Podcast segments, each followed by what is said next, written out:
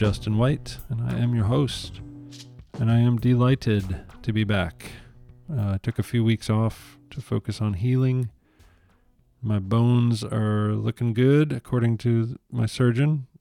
Well, he's not my surgeon, he's a surgeon, and he's the one that worked on me. So I guess he's, in that regard, he's my surgeon.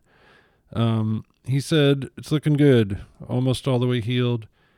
He said I could take off the arm brace that I've been wearing for the last couple months, this giant robot looking thing that I've had to sleep in and work in and do everything in aside from showering.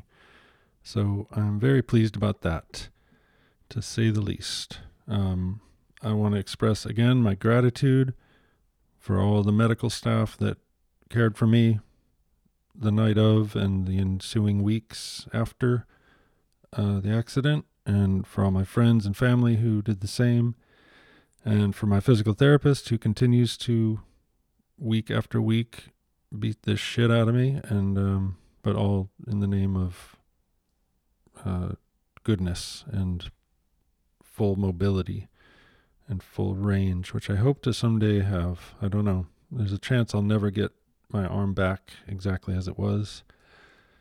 I mean, I know I won't because there's a gash dang piece of metal in there now, a few of them, and uh, you know, it still hurts a lot. I still have to do exercises often. They're excruciatingly painful, but it's good. It's going to be good. Everything's going to be good. Everything. I mean everything. Um, I actually I've learned a lot from this experience. Um, a lot. I've been able to sort of change my whole outlook on life. Well, that might be an exaggeration. I've changed some of my outlook on life, and I've managed to let go of a couple not so good habits and replace them with some very good habits. So that feels nice.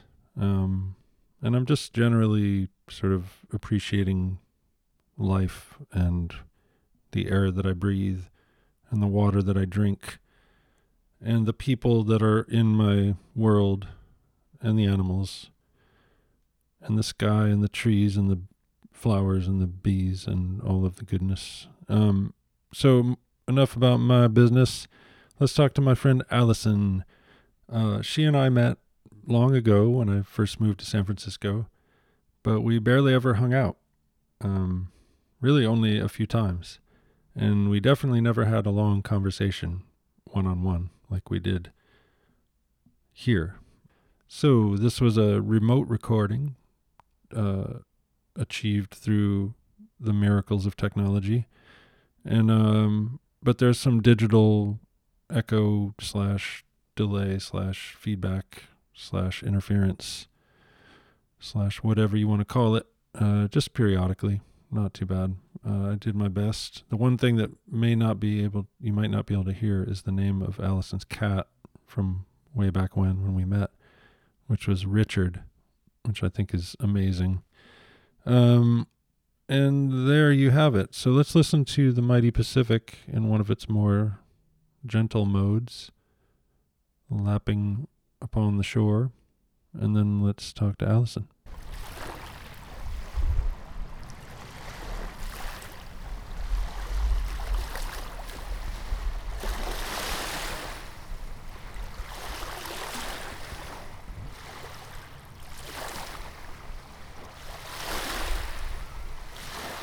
All right. So tell me about your tell me about your upbringing.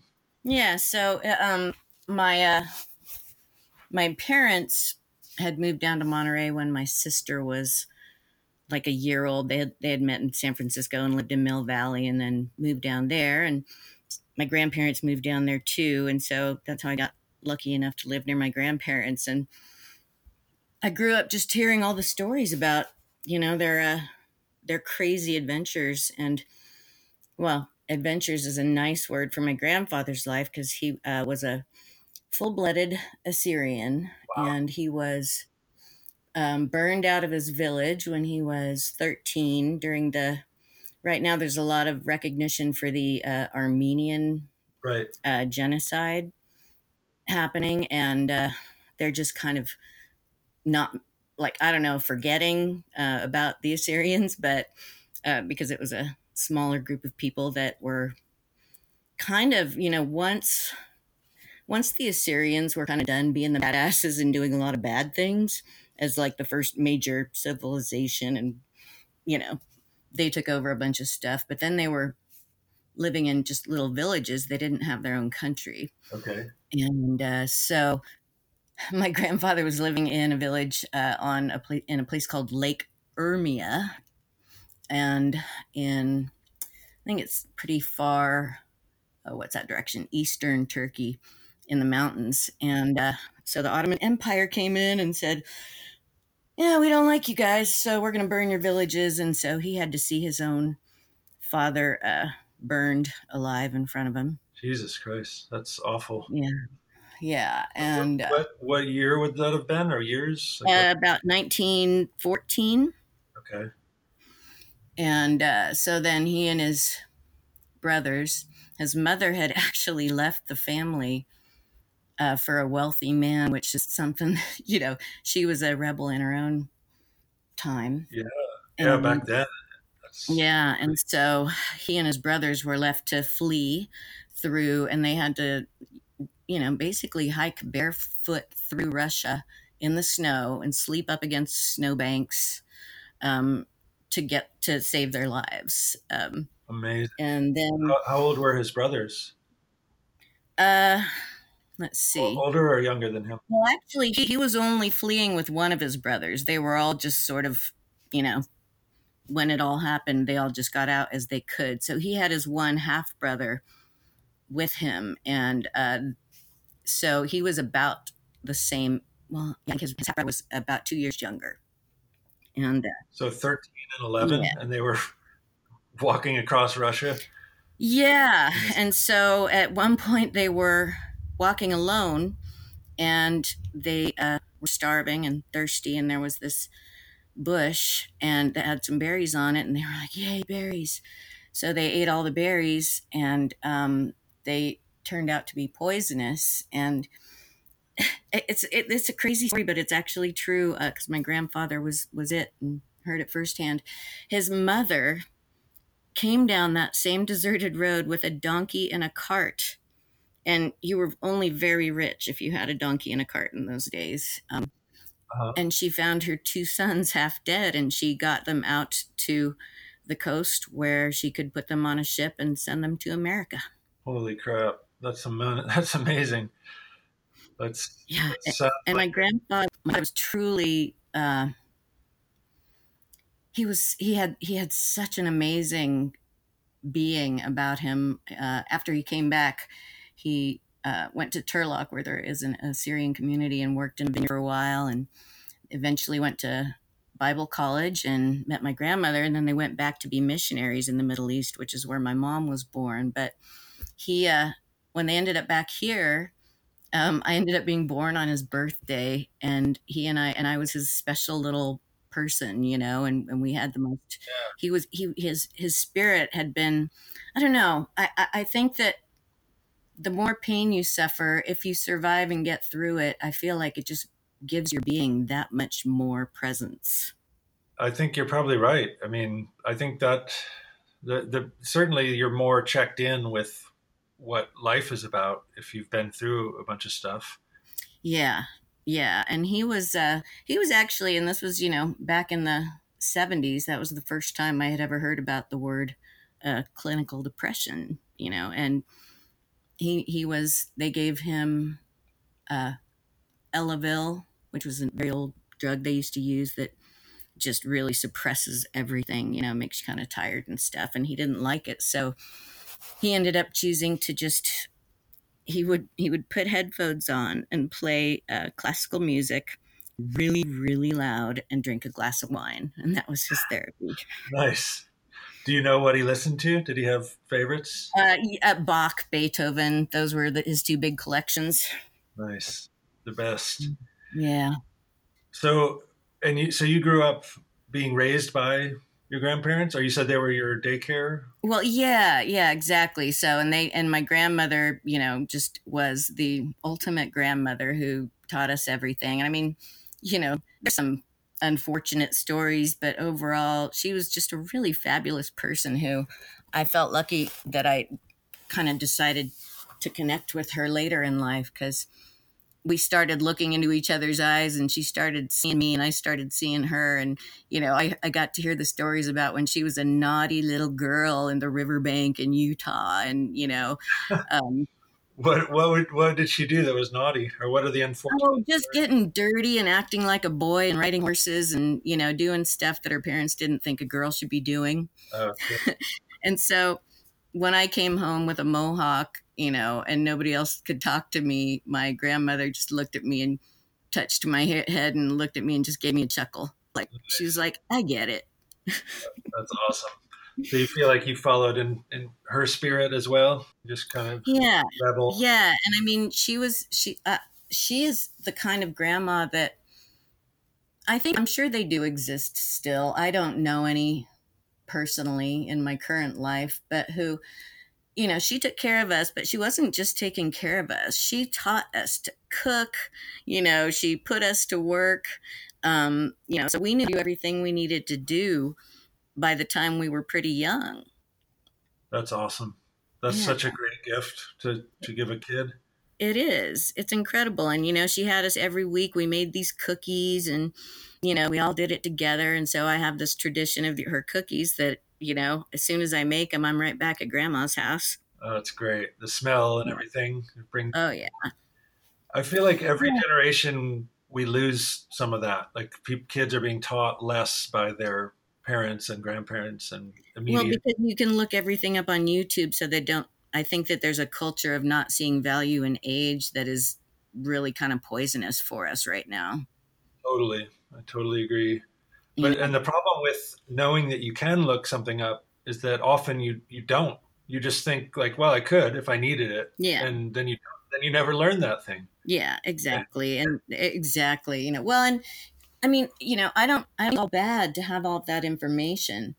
You know, um, I, the, the critical part is teaching people how to vet the information that they're getting. You know, and right. Um, for myself too. You know, it's like we can't be lazy thinkers. You know, we have to like really be smart about it and and and make sure that what we're seeing, you know, is something more than somebody's brain fart. Right. Exactly. well, that's the, other, that's the other thing that's great about firsthand knowledge. When somebody's passing mm-hmm. something down to you it, that they themselves have experienced, exactly. You know. Yeah. And my grandfather, he actually wrote. I remember the there was about I don't know, probably it seems like three years or so, where my grandfather was sitting at the dining table on his, you know, old, you know, regular old typewriter and uh, he typed out about 700 pages of his story and we still have it and um, you know i've had so many people say oh it needs to get into the right hands and you know I'm, I'm of course it does and finding the people who it matters the most to right now that i've been in touch with you know they say this is really important but right now i'm too busy trying to save my people like literally all of their time it can't go into preservation right now. If they know something is in safe hands, they say just hold it because right now all of my energy is in trying to keep my kids from, you know, and my people from dying. Wow. It's a it's a very it's a very tragic uh, situation that you know is something that a lot of people don't realize. You know, it's never talked about. I mean, you never hear that particular story that part of the world. No, and you know my um it it, it the the, the main reason for their persecution is being Christian, you know, and and the uh, I feel like I uh, my perspective on um, Christianity comes from a place that is also it's pretty unique because my grandfather he he had um, a Bible written in Aramaic, which is uh, the original language it was written in. Wow. And uh, and he was he had it like from childhood. It was his. Oh yeah. Own. Oh yeah. Wow. Yeah, and um. So that's like what he brought with him when he left. Yes. You know, yeah. Yes. And yeah. uh, I think he had like well.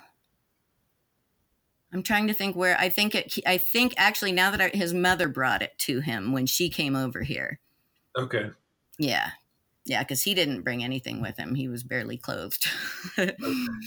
um, but uh, yeah, his mother brought him the Bible. And so, but it was just huge. And, you know, Aramaic was his first language. And um, because that that's the language of the Assyrians. And uh, so the way that he taught us from the Bible, there was it, it wasn't like crazy it, did, it wasn't crazy sounding to me at all. It was very much parables you know and basically i mean having the having this bible stories you know being raised by a man who was you know a missionary and then he was a reverend um, in the first assemblies of god church you know where i would go and go to sunday school and stuff and i i was never interested in little sunday school teacher stories but my grandfather's stories were fabulous you know and there was a point when at the church where he was the reverend, the church elders came to him and said, um, we're going to require you to tell the congregation that they need to put more money in the collection plate. Uh-huh. And my grandfather said, no. He said, you know, these are good people and they are giving what they can. And I won't, I won't do that. And so he was let go. Wow. And uh, the, the best part about that story is that uh, every Sunday after that, about 25 people showed up for Bible study at his house. they wanted him and not the church. They didn't want the guy that replaced him that would tell them to give more money, yeah. you know, and so. That's cool. Yeah. So, yeah. So he was a true Christian. He was exactly. And, you know, it's funny how often that, how often growing up people, you know, would say to me, you know, oh, are, you know, do you go to church? No. And are you a Christian? Well, I believe in the gospel that Jesus Christ brought. You know, I don't believe in magic stories, but um, and so they say, "Oh, you're not a Christian then," you know, and then, and those are the people, you know, who are so just logged into thinking that you have to be under somebody's rule to have any kind of benefit from past wisdom, you know. Right. And, and you have to pay your dues. Yeah, yeah, you know, you and that you have to be, like follow. Always be giving something yeah. And, you know, really ultimately, the Bible was written by men. And, you know, there's a lot of stories in it about, you know, how, uh, you know, God punishes women just for being women, right. you know, and how they have to just obey their men and all this stuff. And why would any thinking woman believe that stuff and subscribe to it? You know, I've always um, that myself. I mean, why would any thinking person be okay with that? You know, even if right. they are benefiting from that. I don't, I don't understand the whole. Well, it's a it's a story as old as time, I guess. It's just been mm-hmm. patriarchy for a long time most of the world, and so the mm-hmm. stories are almost all written by men, and the, the power is held by men, and the you know. Yeah. But just the fact that it go, it went on for so long after things started to change, mm-hmm. but, but we would hold on to these traditions that were so archaic and and detrimental to some you know to women. Well, yeah, out of fear, because all of the stories are about fear. If you don't do this stuff, you're going to go to hell. Right. You know, and, and there's, um, you know, it's kind of the nanny state, right? You can't think for yourself and figure out from your own relationship with the in, inner spirit or whatever God or, you know, whatever name you want to have for this thing that happens within all of us, whether you name it or not, you know? Yeah. You have to my whole thing is if it doesn't sound like it's coming from love, then it's not God. That's that's awesome. That's exactly how I feel. I mean, that's I don't think there could be a wrathful God. I don't understand that concept. That's a totally man-made creation of men to keep people in line. Yeah, you know. Yeah. So and it, but yeah, it's got to be love based. You know, if people decide that they have to think for themselves, then that's scary as hell. It's so much easier to follow some rules and check some boxes and say, I'm good. Right. Yeah, I guess, but yeah, on the whole, that's how most people feel. It's like they don't. Yeah, I mean, I need, think there's an evolution. You know, I think there, there's a whole lot of, uh, you know, I feel like that there are a bunch of places now, like, you know, um, churches or um, where people gather, and and it's not about having the right name for the right God, you know, but they're just gathering and community. And, you know, I think that's all, you know, I think that's a good start. Yeah, for sure. But we have a long way to go to, to take hmm. ourselves out of the the trench of the sort of meanness that, yeah. that comes along with all the stories. So, did your grandfather's Bible not like were those parables not fear, like riddled with fear and? No, no. I mean, okay. not from what I remember. Again, you know, we're we're talking about a long time ago, and I imagine that I'm probably filtering some things, but I just remember the feeling of it was that my grandfather's uh, scripture and gospel that he taught um, it was very passionate you know it wasn't it wasn't like i almost want to say that there was like some fear involved just because of the passion you know with which he would speak but it wasn't really so much fear like it was just fear like wow this is important. Uh-huh it was fervor. Yeah yeah you know and um and you know so he he kept that up and you know he i think that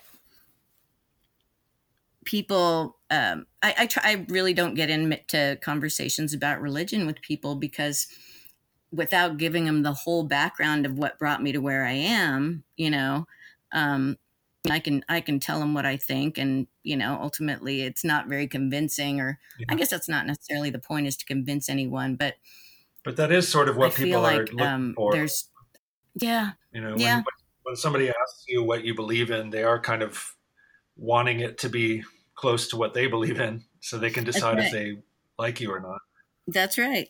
That's right. And um, yeah, I've never let uh, truth be something that I toss away in order to have a friend.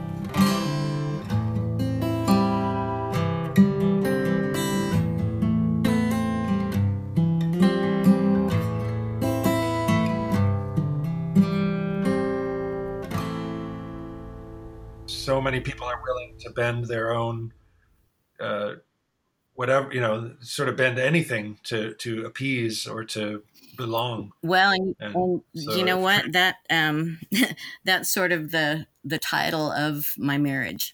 Oh really? Yeah yeah. I, I just had to learn you know i just had to stay 10 years too long in a 15 year marriage you know to learn that lesson. I was too stubborn. I was a total pleaser you know? And you know i didn't i didn't lie about anything except for my own experience.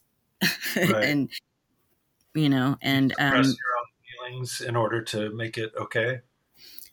Yeah well um yeah i mean it's like when you're in a total survival mode. I mean when i you know i i didn't even i didn't see what was happening when um in my marriage because I was distracted by trauma basically i mean it, it was kind of early on. It was i mean we were great for about the first two years. And then you know when my daughter was two weeks old um, i walked in my mom's bedroom to find out why she wasn't up yet and i found her dead.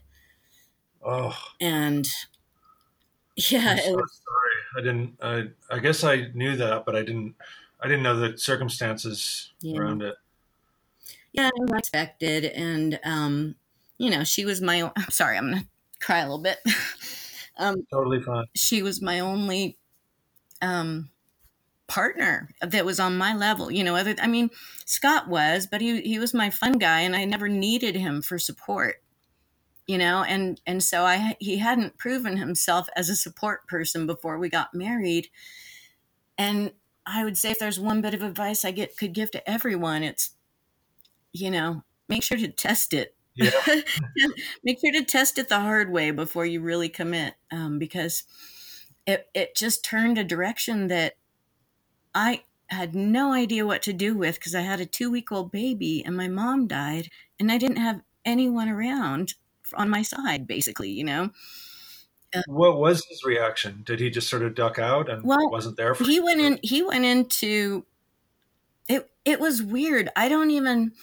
I don't. I can't even explain why he did this, except that it's very typical of people who are kind of controlling and you know i don't know the word narcissist is thrown around a lot but he he, he fits it pretty well um and so like what happened was I had horses and mastiffs and ducks and you know this whole thing that my mom and I were partners on, you know, and she fed my horses for me and I mucked out the stalls and did all the all the big stuff and um, went and got hay and you know all that stuff I was totally independent on. Well, I had to have a C-section for Chloe and so I couldn't do any heavy work and then my mom suddenly died and I didn't have anyone to feed the horses.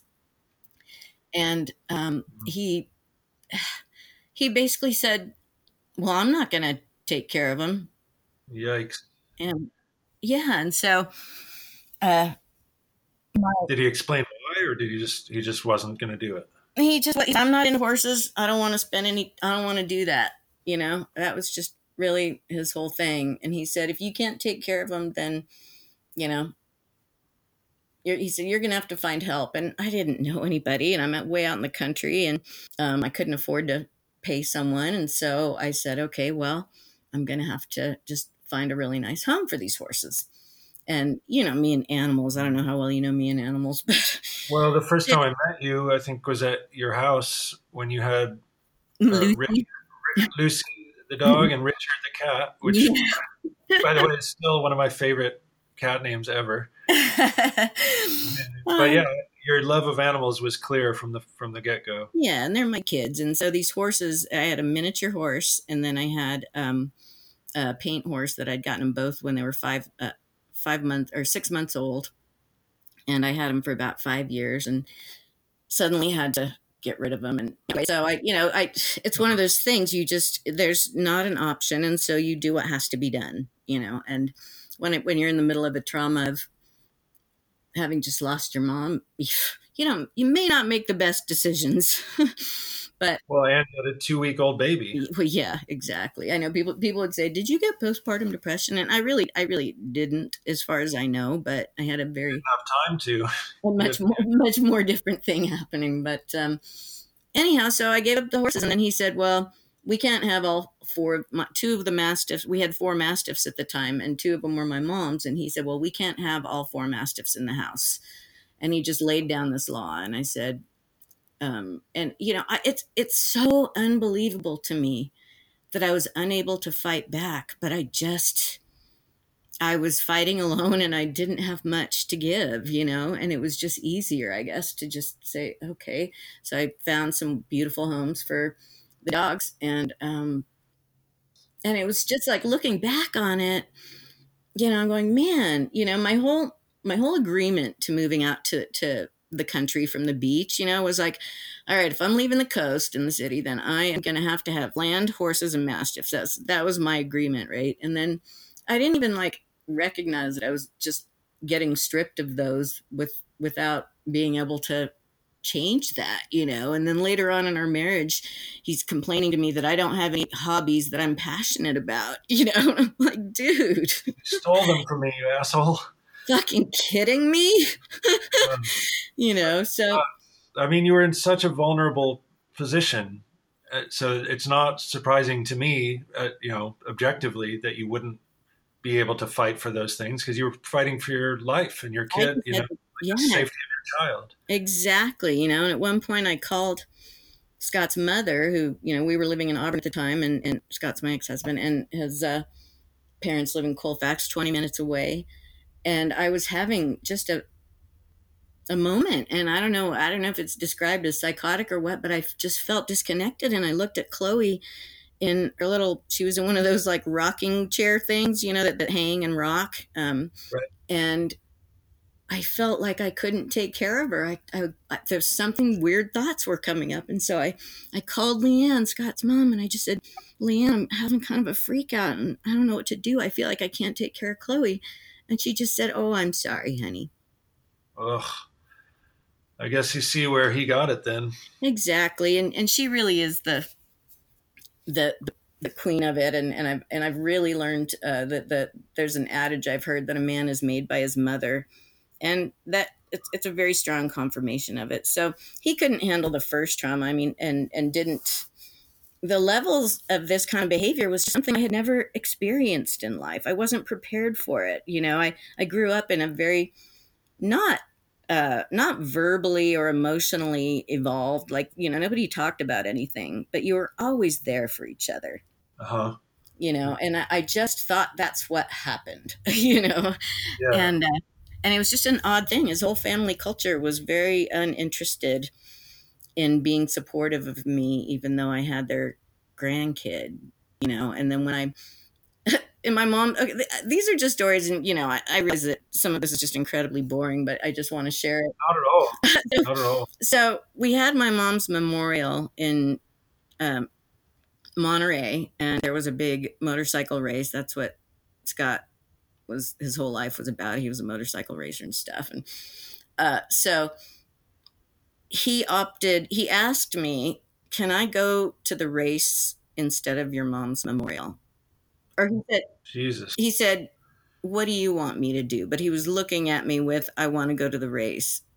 And I said, Right. You can go to the race. you piece of shit. Well, no, and that's the big problem, Justin, is is I I You didn't feel that at the time? You I didn't.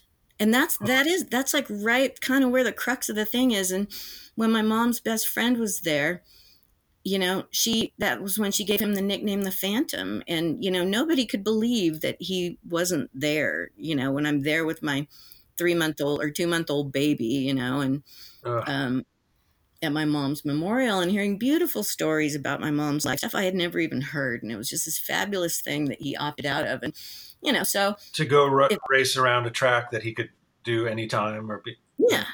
Yeah you know and so i mean if if I were in my strong point or if I had somehow I you know, when I think about that, it's like, wow, that would have been the time to get out. You know, that would have been the time to to recognize that he's essentially not made to be a partner. No. And I'm, and I'm not going to be supported, you know. Um, but I, I wasn't ready. I was too desperate. Yeah. I needed someone. I didn't have anyone else, you know. So I, I was just like, okay, I'll just keep making it all about him. And then I got cancer, and you know, throughout cancer, I I, I didn't do cancer right. did, when did you get cancer? Like what? How? Uh, 2009. I got uh, stage three A breast cancer. I was 46, and uh, because I was young for the cancer that I had and had a kid, they asked my permission to just hit me as hard as they could. And I said, Yep, please do. Wow. So uh, I got uh, six months of chemotherapy and uh, 35 radiation treatments. And you go five days a week for seven weeks. It's crazy.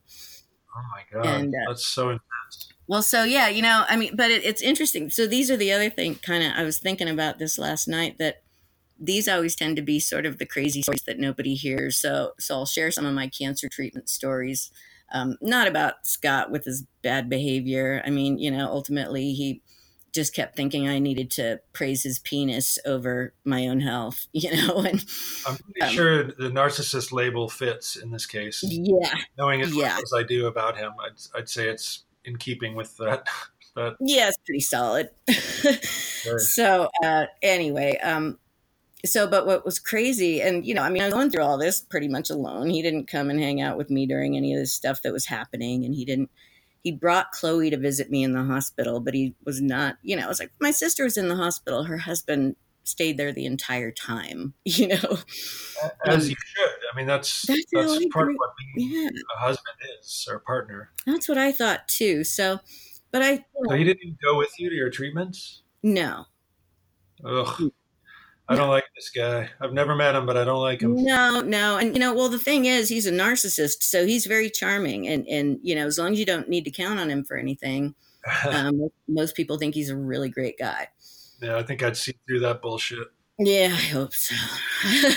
I do now, but uh, anyhow, so so in my during my treatment, I mean, so the chemotherapy that I had was uh, two of the drugs are now um, illegal. Or that potent? You mean? Um, yeah, they're just uh, well, one of them was uh, because the manufacturer um, did not disclose the permanent effects uh, that would happen basically if you took this drug because they wanted to sell it. Yeah. What What are the permanent effects? Um, well, you know, and it varies by person, but basically, I I never got my hair back completely. I have kind of you know toddler hair with male pattern baldness. okay. um, and you know, and that to, honestly, um, it just it's you know not something I'm proud of, but apparently vanity. Even though I'm not someone who prances around trying to, you know, do all the things to look fabulous for everyone. Hair is a big deal for a woman, especially. And I imagine for men too, but it's just a lot more normal to see guys, you know, without hair. Yeah. And, uh, you know, to, to like, I, I wear a hat almost every day because my hair just sucks. And, and other people will look at it and say, it's not bad. Your, your hair's fine. But, and it, it's a little dumb little kind of prison I keep myself in by not accepting it. So that's something I'm trying to work on. But huh. it's a huge challenge. You know, most women, you know, I mean, there are a lot of women who have to deal with that. I'm not alone, you know, but women who, you know, wear wigs, get extensions, whatever. Right. But also you live in a very small community, right? Yes. You don't you don't want to be known as that that woman, yeah. you know, like you, it'll be an identifier in a you know, in a big city. Yeah. Sort of fit yeah. in and blend in. Yeah, I think that's a good point, and I think also because, um, you know, yeah. Anyway, I'll move on past the hair, but um, so the uh, the other, you know, they don't really know. I mean, they had there's just basically they said that I think the most common things were just having the the hair loss, but um, I have had ongoing sort of immunity problems and you know that aren't i mean like my white cell count isn't it's just on the low range of normal so it doesn't really make sense of that but um you know so that's always a question for me. Um but the other drug i had a nickname called the red devil. And, Good. and it uh I, I was in an oncology nurse the other day. I was in and and she was like oh yeah wow that was a long time ago. You know what what was your treatment? And i was telling her. And I said, Yeah, it was crazy to me that when they administered this drug into my port that I had in my chest, which goes straight into your veins, they said that they have to like glove up with these super thick gloves and tape every exposure so that they don't, so it doesn't touch their skin. That's insane. And but it's going straight because, into your blood, into your veins. Yeah. And the reason is that it burns on contact. What? How does it work in the body then? It must be. Well, I think it. I think it burns on contact when it's exposed to H to uh, whatever CO two or what, what's our air's composition? I don't know. You know, oxygen and CO two. Yeah. Yeah. Um, so so that's what makes it burn skin, I guess. So so if so, it can't get out in the air and it can't touch your skin when it goes in. It has to go straight into your veins you know, so like, oh yeah, that makes me feel good. so intense. And and it was five so, days a week for seven weeks. Uh, well, no, that no that that's uh, not radiation. So that was um, that was my chemotherapy cocktail infusion. So they they put three different drugs into a, a bag, you know, and um, put it into your veins. And so that was for six months, but that was once every three weeks because they put it into you and then your body like half dies and you have to recover from that before your next one. Would you just feel unbelievably awful after the treatments? Well, you know, it or does it actually, actually not because they pump you full uh, like of steroids and painkiller. You know, just it was a really odd feeling, and I don't know if it's because I'm aware of my own body, but every time I came home from an infusion, I would have to go and stand in the little pond in my backyard. I just needed to be in water.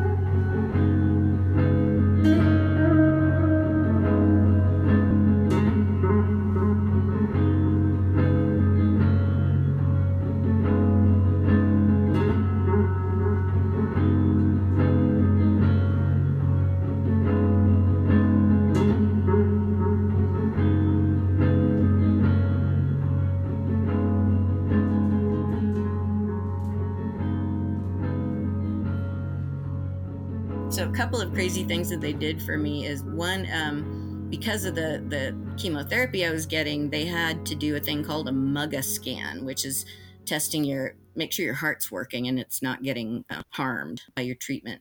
Okay. And, uh, so they take some of your blood, and then they mix it with. Um, oh gosh, I forgot the exact element, but it's like a radioactive isotope or something. I don't know if isotope's the right term. Uh-huh. Radiation basically. They mix it in your blood and it glows and they, they then they shoot it back into you and you go into the you know like a big pet scan machine thing and they watch your heart work while the stuff is going through it and it glows so they can see it. Wow. Cool. And, and um, yeah you know which seems really cool except that again it's like they come in and this stuff is in um, insulated hard metal locked box, you know, and they come in with like lead gloves, right. you know. Hazmat suit. Yeah, and shoot it into you, into your blood. And you're like, wow, okay, cool. And then they say, um, don't let your daughter, don't hug your daughter, and don't let her sit on your lap, um, at least until tomorrow, because she could get radiation. Holy shit! So it's like emanating out of your pores or something. Yeah, yeah. That's insane. Isn't it? I know, I know. At this point, I, I call myself the cockroach because I think I'm going to live through anything. Yeah, I bet you will. Because that stuff, like, and, and the that really toxic stuff that they sort, they half expected to see some heart damage, and they said my heart actually got stronger. nice. Well, yeah. So, I mean, I, I know. I, I'm thinking like I sometimes I feel like I the the um the leading uh, or most influential god in my universe is Murphy, you know, because it always I always seem to have the contrary to popular experience. Right. So in this case, it worked well. Good for you. you know? I think it's and so, got a strong heart to begin with. I think it got yeah it got powered yeah. by the by its own you know resources. Yeah. Uh, what is it? Chloe and I call me Deadpool because you know like, like put the poison in me and I get stronger. That's great. Love that you have all these nicknames for yourself. Oh yeah. Well, you kind of have to. You know, you got to got to make it fun. But um, so so the other uh, th- and I'll let you ask. I'm sorry, I keep babbling on, don't I? But uh, oh, I love it. So the um the other one another crazy thing that that they did is uh when I was so I had my uh, reconstruction done um, after the radiation, which I now know is a bad idea because um, you can't actually stretch irradiated skin. It turns and like so when they do radiation, it they, they you can't stop the beam, so they have to like shoot it through you, and and it goes all the way through your body. Right. And so when they're focusing it, um, like it was funny. I found out many years later when I was in the hospital for pneumonia, and they were taking a picture of my lungs, and they said, "There's like the top half of your right lung ha- looks very bad, looks very scarred." You know, and I was like, "Oh shit." You know, what's that all about? And so I started asking around and found out that when they focus the beam, and it's you know for breast cancer they either have to go in the direction of your heart or your lungs so they have to pick your lungs wow but they don't tell you know that's like the information thing I, I can't believe they don't tell you that it's pretty amazing to me what what doctors know and don't reveal like while they're doing shit to you you know yeah it's and i'm finding so, yes and it's endless you know the, the the times that that happens and uh, so yeah, self advocation is really like the only way to really know what's happening to you anymore. Totally. Yeah, you know? it's and, incredible how they're just and they'll actually consciously hide it from you because they don't think you. They don't think you know. Yeah, you don't need to know, or mm-hmm. it's you can't it. It's too scary, or you'll or you refuse the treatment if you think yep. it's too much. Or, but that's so wrong. To I mean, you are a living being, and yeah, I should get body. to make a choice. Definitely. So, what's up with your lungs? Are they good? Are they okay? Uh, well, you know, actually, um, I usually get really nauseous when I do any kind of intense cardio. You know, so uh, I just have to keep it kind of low level. Um, so they're operating at sort of less than optimal. Well, I guess uh, yeah, I guess that's mostly scar tissue up in that one. I don't know what top half means. I don't know how what percentage it is of you know the right lung, but yeah, you know, it just basically means that I'm I'm a you know, know your limits. And, you know, when people say, come on, keep at it, you can do it, I just have to say, shut up, you don't know what you're talking about. Yeah. do you have people telling you, did you, do you go to boot camp or something? Like, who's, oh, who's... you know, no, it's just, you know, I, I, I don't, not recently. Um, that was in my marriage when Scott wanted me to ride bikes with him. Jesus. Man. Yeah. So, um, so, and then, so anyway, uh, on the surgery thing, so, so they had to, they couldn't stretch um, the side that had to get irradiated, you know, um, after they, because they remove every bit of breast tissue and they take the nipple and everything. So you're left with actually less than even what a man has on his chest, because, you know, men have, have breasts. Right. They're just not as big. Right. Um, and so they have to go in and stretch skin. And then, so they put in these little, uh, empty bags basically that they put six weeks to stretch your skin out. And so you have these balloons that are pushing out on your chest and it's you can't sleep on your chest. It's so it's so uncomfortable, but you're like, okay, it's worth it to just feel normal and sure, all right, we're doing this, you know. And so then they um well when they did the they had to do a surgery where they had to harvest skin to create the right breast because there was because you can't stretch the skin. So they they harvested from my stomach and um, put it up there, and then did a microsurgery to connect uh, the blood vessels. Um, and it's it's just this. It was this crazy like at the time the guy who did it was like one of two people in the country who were doing this particular procedure and it was really cool and i was excited about it so we went for it but so after the surgery, because there's a lot of skin movement and stuff going on, you're in ICU. Excuse me. So I was there for about uh, a week, and at some point, and they keep this Doppler thing on your on the the uh, harvested skin to make sure that there's blood flow going to it and stuff. And at one point, it wasn't sounding good, so they put leeches on me. Whoa! No, no, that's like an ancient treatment, like a bloodletting. I know, not as ancient as you think. You know, they they they spit some some anticoagulants in there and and uh, make it so they can drink some blood and they get everything flowing and they get fat and you know you're in I'm in ICU. I'm on all kinds of drugs and I, I'm I've always been uh, kind of excited by uh, just science, right? You know, and so this is happening to me and it's kind of cool. and, and so I'm looking at, so, but the nurse comes in to put the leeches on and she's like, I know it's hard. And I'm like, no, I'm all right, but I just really don't want one to fall off and be in my bed, you know? and so, you know, and so she was like, all right. So she took this Dixie cup and taped it underneath them. And, um, and at one point, apparently one got away because literally there was a leech crawling down the hall. oh. but they're tiny. They're not what you think. They're they're like less than an inch long. Okay, the baby leeches.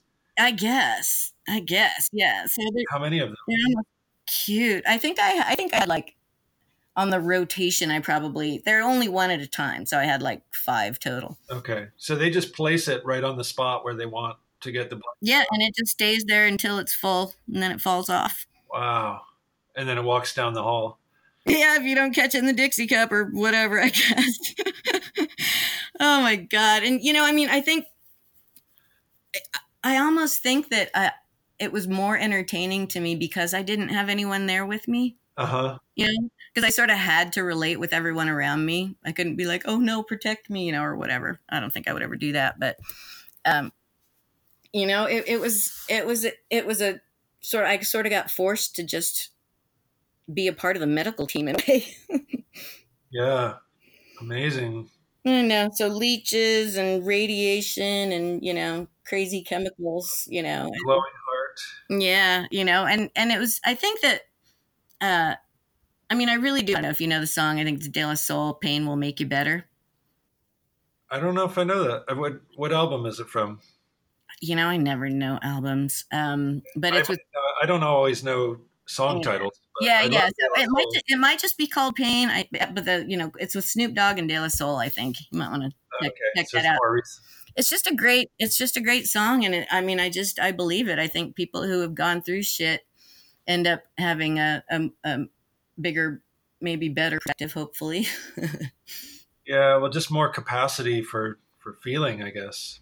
Yeah, yeah, and you know, I it's like I, I sort of, you know, for it, it may not seem kind, but I almost wish that I wish that Scott would go through something that really, really sucked.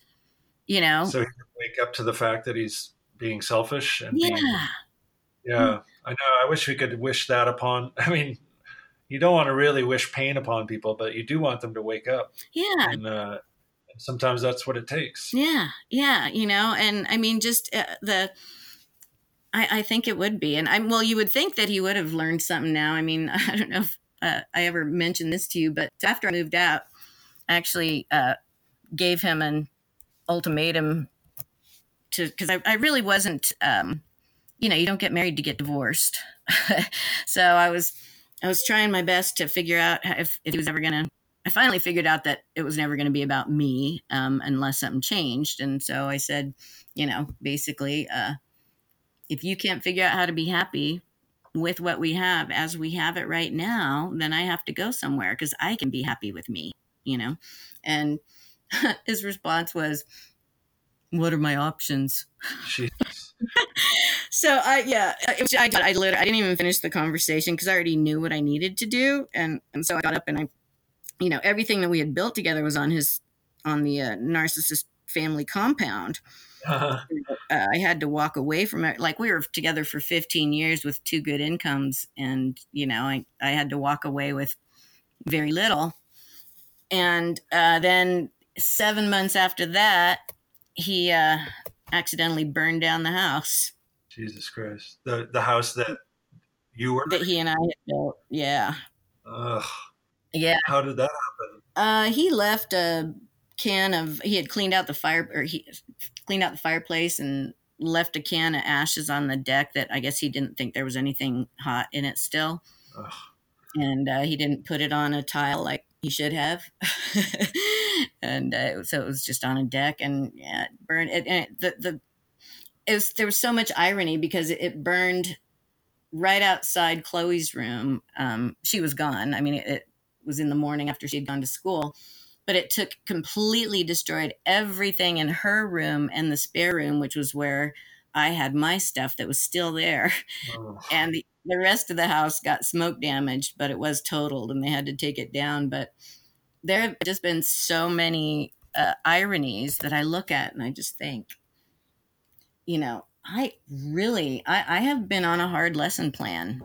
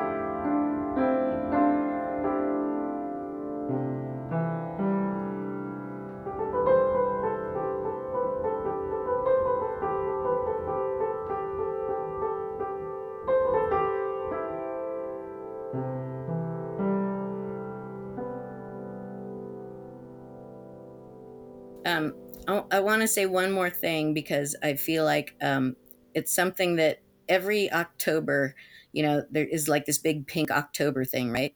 And I just want everyone to know from someone who has suffered with not terminal, but next to terminal, you know, breast cancer.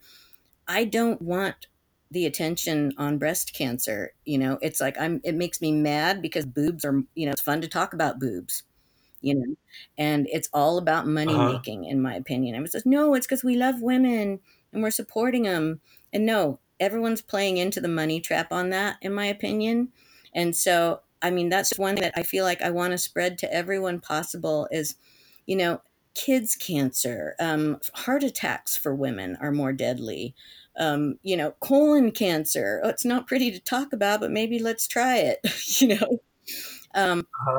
I just it, it it makes me mad. I want to crush the whole stupid pink money make money machine. I okay, that's thank you for sharing that because that's that's important and valid coming from someone who knows. Um, what what would you prefer in its place? Like how how would it? I mean, a lot of that stuff, a lot of the campaigning is just to get money for you know ostensibly for research, but who knows where it's actually going. Um, well, right, and you know when you when you really look into you know the organizations and whatnot, um, I, I don't know how much gets to research, and and I think I mean there's statistics on the web. It's it's not much. I think it's very little compared. You know, a very small percentage. Yeah, and you know, it, it, there's it, the hard part is that it's all coming from from all the par- participants. It's with all the best intention, you know. Right and and I fully appreciate that aspect of it, you know. But I think that it, it's a it's a problem of being sheeple. Yeah. You know, we're just taking what they give us, and so in its place to me, um, is you know maybe when people are you know told to buy a pink bracelet, you know, maybe ask that retailer or, or find. I don't know. I don't know what the answer is to be honest with you, but I would I say personally, when I do want to um, contribute to cancer research. Um, I do it just for children's cancer.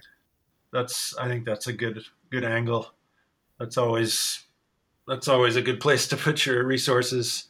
Yeah, and you know everybody has their thing, you know, but um, you know the other thing is that, and I for, I don't know what the exact statistic is, but the the majority of um, women who are told they have breast cancer don't actually have an invasive cancer you know they have a tumor that that could grow bigger but it would never go anywhere else in their bodies and is really never life threatening you know that's how they get lumpectomies.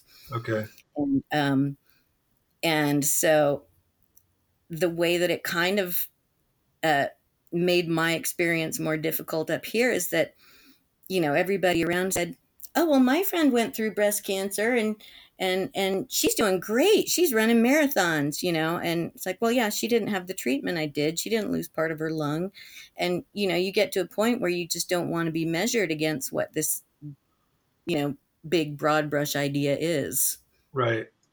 Yeah that's a really good point and it and it actually goes toward anything because what i've been finding what i'm learning with it, my most recent injury which is among my the most serious injuries i've uh, encountered, endured, is uh, everybody, the second they ask you, like right after they ask you what happened, they immediately tell you what happened to them or somebody they know.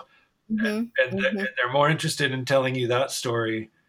And I, I mean, I don't, when people have asked me, I, I just say motorcycle accident and I don't really go into details unless they, push and and I, by the way i'm not trying to relate this to cancer because i know no don't worry about it no I, I we are talking yeah no we're Tell me. I'm just talking about the the nature of the human who sort of needs to bring it back home and needs to make it kind of about them or or you know mm-hmm. needs to be able to relate but they're relating on points that may have nothing to do with your story and it, it's just kind of the oh i know somebody oh yeah i know somebody that did had that or that happened to me but it's it might be in a completely different arena. Right and and i think it i think it's the subtext right? Um you know when you have someone who like i think you know like like you said i think there's there's sort of different types of that. There's wiggle room in there where like some people are genuinely saying so so this is what it was like you know when when i went through that what was it like for you? You know like how was your experience different? That's a that's a conversation.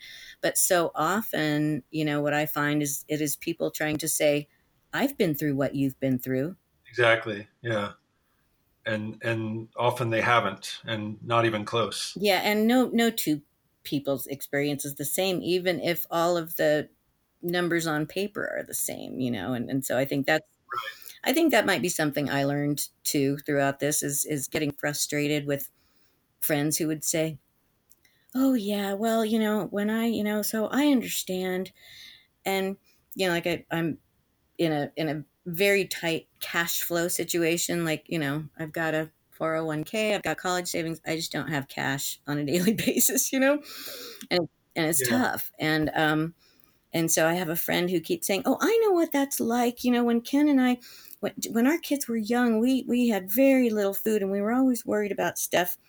you know and there's just so many levels of that that i would wish for that would make my life easier one of them is having a loving husband right another is having four parents in the picture who would rescue you at any time you know there's just all kinds of things that are going to just how easy it is for you to accept your situation and you know i i just i like she's a friend who i have to just realize that it's not a productive conversation because she wants she feels that i should be able to be talked into um, feeling how she feels. Right. And but you don't have that safety net. You don't have no, no and then you know you get to a point and i think really i, I think that i let go of needing people to understand. You know, I've really learned a lot about that and I've I've become less of a sharer than I used to be. I think that's a really huge thing to it's, it's such a freeing realization like once you get it mm-hmm. that you don't have to convince anybody else to see it your way. Yeah. You just you know how you feel and you understand it as much as you do and and you never really can get it across to another person exactly how you know? I mean, no no one. Exactly even the most you can't and like you know friendship is about friendship and love and, and all of that is really about accepting someone in the space they're in and supporting them in that and if they're asking for help help them out. Yeah. and if they need you to just say hey this sucks say god it sucks. Yeah. You know? It was actually a you know, Gloria Vanderbilt, who's Anderson Cooper's mom, wrote a book on grief, and she had suffered just an unbelievable uh, many different times, you know, losing a son, just very, very many things. And so she was truly an expert. And her, I saw her interviewed, actually, Anderson was interviewing her, and she said the single most important thing that you can do for people in grief and trauma is to sit quietly and listen and then just say acknowledge how hard it is and say, say that you're just sorry it's happening you know because saying aren't you glad you're alive? Yeah. doesn't do yeah. anything. It could, have, it could have been worse. That's the one I hear that's, oh god that's you know constant. Yeah and it's like i guess that's supposed to make me feel better but somehow right now yeah. i really want you to just agree with me that this sucks right now. Yeah yeah, I think that's really great advice for any for any issue that someone's having. Mm-hmm. Just acknowledge that they're having that issue and say, "I'm really sorry you're going through yeah. that." That's, that's, and if they don't like where they are, and you think you can help them out of it, you can offer it, but you know, don't abandon them when they don't do it your way. I think that's I think that's a where a twisting point is in friendship. Yeah, I think you're right. Um, well, I think that's a good good note to leave. Stopping point. Uh, yeah. How about you? You okay? You think it's? I'm good. Yeah, I'm talked out. Okay. I mean, believe it or not, I, I believe you know we could we could call and chat just on the phone anytime. I'm, I love getting into conversations. Me too. Me too. It's one of my favorite things. So, yeah, you did a good thing. Sorry. Oh, I was just going to say you did a good thing starting the podcast. It's a great way to f- facilitate conversations. It was, it was sort of essential for me because I'm I'm such an isolator that uh, I don't I don't have much connection to the outside world unless I go looking for it. Mm-hmm. You know, this is my favorite way to connect with people, just one on one and go deep. Awesome, very smart. Yeah, thank you. I didn't really realize how how much I needed it and how valuable it would mm-hmm. be, but, but, it is, uh, in a sense, kind of life saving for me to have this. Yeah, it, it reminds me of what uh, it was funny. Someone on the phone said to me the other day, they said, I was just worried about something, and they said, Don't worry, God always provides. you know, so it's like now you were isolated and, and you and this came to you and it's beautiful. It's a great idea. Thank you. Yeah. Well, thanks so much for, for coming on and for being being who you are. And uh, I'm I'm uh, very impressed by your fortitude and your attitude and uh, I just think you're a lovely person. Well, same to you, Justin. And, you know, we didn't hang out much together when we were in the city. I think we were kind of both more on the edges. But, uh, you know, please know that I think of you as a friend. And if you if you do come up this way, you know, maybe you and your daughter want to hop on the train because it, it comes in about a block from my house in Colfax. Nice. Yeah. That's excellent. Well, I think of you as a friend as well. And uh, let's definitely be in touch. Okay, sounds good. Thanks, thanks for wanting to hear hear what I have to say, Justin. I appreciate it. Absolutely, it's a it's a pretty amazing story, and I'm sure there's a lot more of it. So, um, maybe maybe on a future episode we'll. we'll All right, follow up. cool. All right. Thanks, Allison. All right. Thanks, Justin. Have have a wonderful weekend. Thanks. You too. Bye. Bye.